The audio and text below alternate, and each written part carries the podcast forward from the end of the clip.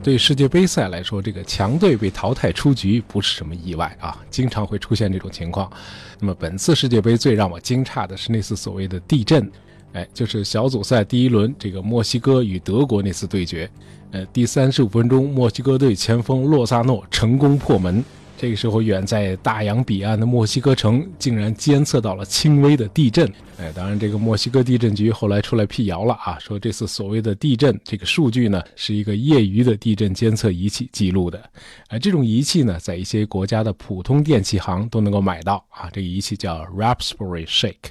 呃，这个仪器呢，非常的灵敏啊，你把它放在屋里头啊，隔壁邻居家的那个洗衣机处于甩干程序的时候，哎，它都能测出地面在震动。那这样的话，一千五百个平均体重七十五公斤的墨西哥人，在一个广场上对着大屏幕电视同时起跳并且落地，啊，能测出大地震动，也就毫不奇怪了。哎，大伙注意到，我说的是震动，不是地震。呃，按照德国地质研究所的韦伯教授的说法，啊，地震和震动的区别就在于，地震的震动源在地下深处，啊，最浅也得在地下五公里。而外部引发的震动通常是在地球表面。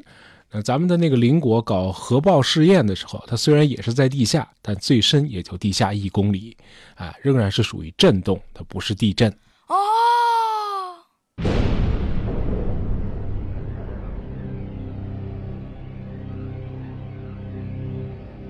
其实咱们地球上一年里爆发的地震要远远多于人为制造的那些震动。甚至两级以上的地震，每天至少都会发生两次以上。那么两级以下的地震呢，一般人体是感觉不到的啊。呃，当然，只有震级很高的大震才会引起大伙儿的关注。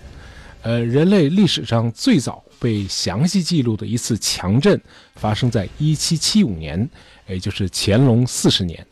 呃，这年的十一月一号的那次地震，把这个葡萄牙的首都里斯本完全夷为平地。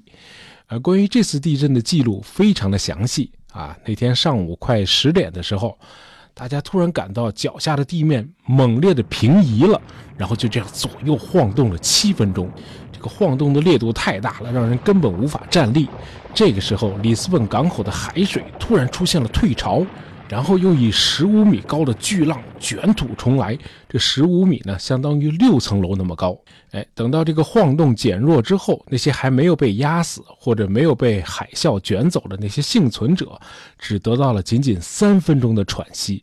紧接着，第二波强震又来了。那么这一次呢，比上一次没弱多少。哎，让破坏的程度又翻了倍。那么两个小时以后又震了一次。最后，这场大地震导致了六万人死亡。方圆几十公里已经看不到任何一幢立着的建筑了。那么今天的地质学者分析，呃，这次里斯本大地震的震级已经达到了里氏九点零级。呃，一九七六年的那个唐山大地震和二零零八年的汶川地震，虽然这个伤亡和财产损失都很大，但是如果仅从震级来衡量啊，这两次还排不进世界十大地震的行列。那么，人类有记录的最大一次地震发生在半个多世纪以前的智利。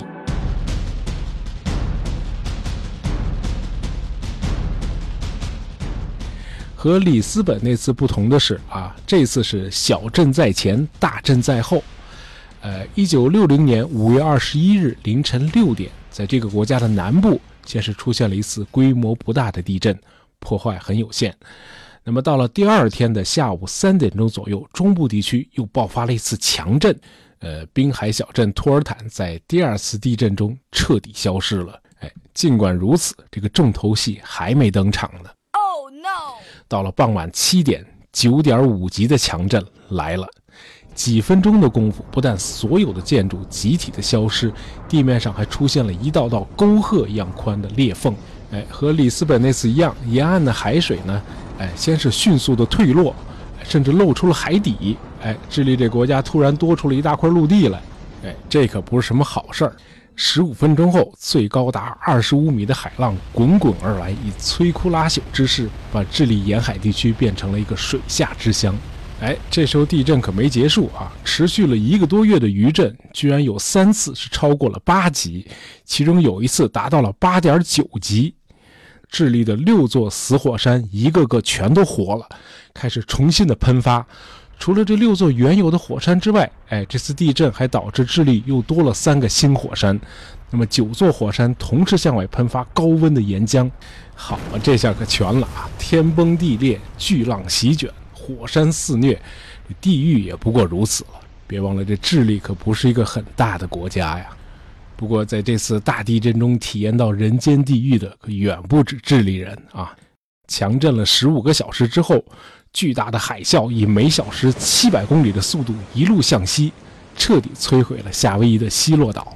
那么一天以后，海啸横渡了近两万公里的浩瀚的太平洋，来到了日本列岛，在日本又造成了八百人死亡，十五万人无家可归。哎，这就是达到里氏九点五级的智利大地震。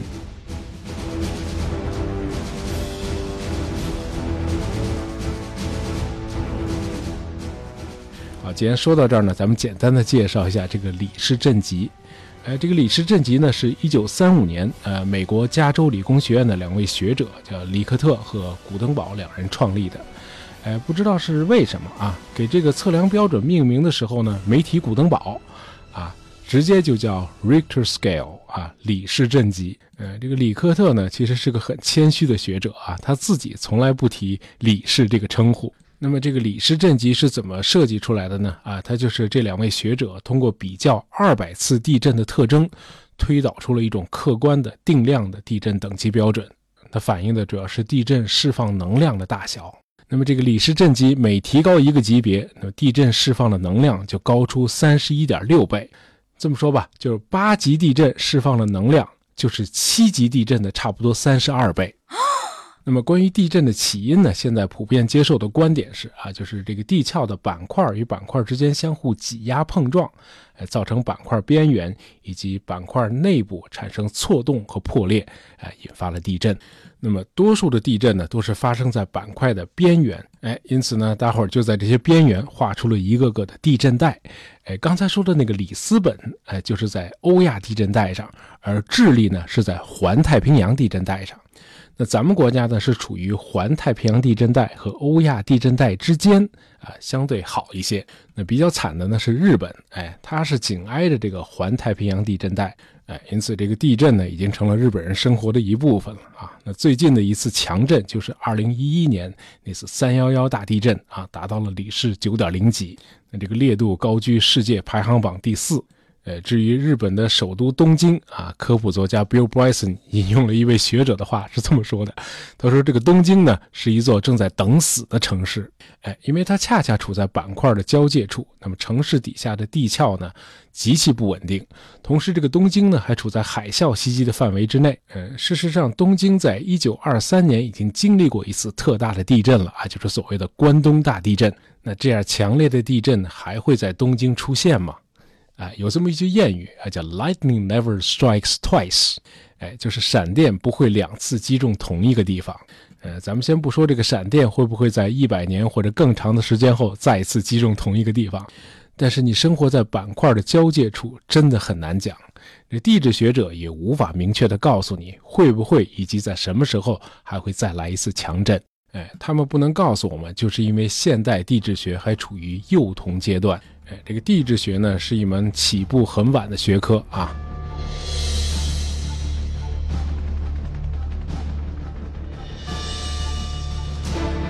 人类在一七八一年就已经发现了天王星，但是直到现在啊，对地球内部的认识更多的还是建立在假说和理论推导的基础上，因为实际观测不是很困难，而是完全做不到。你拿个望远镜到一个没什么光污染的地区啊，整个星空都尽收眼底。但是你要往地下看，你总得挖个洞吧，至少看看地壳下面是什么情况吧。哎，当初这个美苏两国呢都做过这种尝试。咱们先说说美国，呃，因为海洋下面的这个地壳呢比大陆的地壳要薄很多啊，它只有几千米厚。于是呢，一九七零年代，美国人呢就弄了一个钻井船，在这个墨西哥湾把这个钻头呢伸到四千米的水下，哎，从那儿开始往下挖。当时呢，很多学者都很不看好这种做法。那么有一位学者还嘲笑说：“啊，你们这么做就好比拿一根超长的意大利面条从这个纽约帝国大厦的顶楼垂下来，然后用这根面条在街道上钻个洞。” 哎，不用说，这种水下挖掘呢是既费时又费钱。很快呢，美国国会就毫不犹豫地把这个项目给叫停了。哎，相反，这个苏联人呢比较执着。哎，咱们是国家集中力量办大事嘛，领导反正也不心疼纳税人的钱，对吧？于是呢，他们就在这个苏芬边境附近啊挖了整整十九年，挖出了一个十二公里深的洞。你别看这么深，还真没达到目的。因为这个大陆地区的这地壳平均厚度是四十公里，那你挖一个十二公里的洞是个什么概念呢？这就好比你用一根针去捅一个苹果，你捅了半天，连苹果皮你都没捅破，那你怎么可能知道苹果里边是什么情况呢？苹果核什么样？苹果里头有没有虫子？你无从知道。哎，因此到目前为止，这个科学家呢，只能靠这个地震波、地磁波和这个火山爆发来分析和猜测地球内部的样子。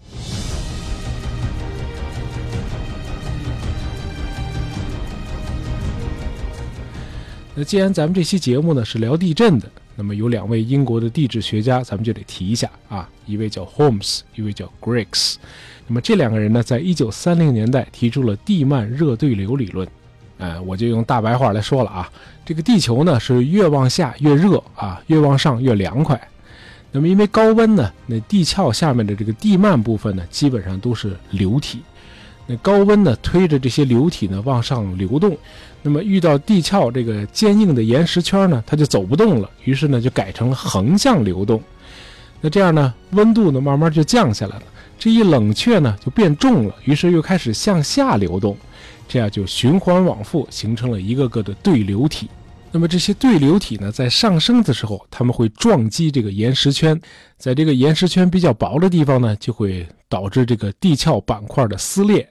那么下降的这个对流体呢，它又会拖着这个板块向下俯冲。那么往下俯冲的时候呢，和邻近的板块呢就会发生挤压。那么这样，地震、火山、造山运动，还有海底的海沟，这一切的起因就都能解释了。那么，这个地幔热对流理论呢，就是后来被学界普遍认可的板块构造学的理论基础。那这个理论告诉我们啊，即便咱们中国大陆的多数地区啊都不像唐山和汶川那样靠近板块的交界处，但是地震的危险仍然是存在的，因为上升的对流物质在板块的内部照样会冲击表面，哎，从而引发板块内部地震。那么最典型的一次这个板块内部大地震发生在一五五六年，也就是明嘉靖三十五年。那么这个震中呢，大概是在陕西的华县地区，呃，震级估计是八点零级。在这个山西和河南也都有明显的震感。呃，这次地震的死亡人数多达八十三万，哎，成为目前这个世界已知的死亡人数最多的一次地震。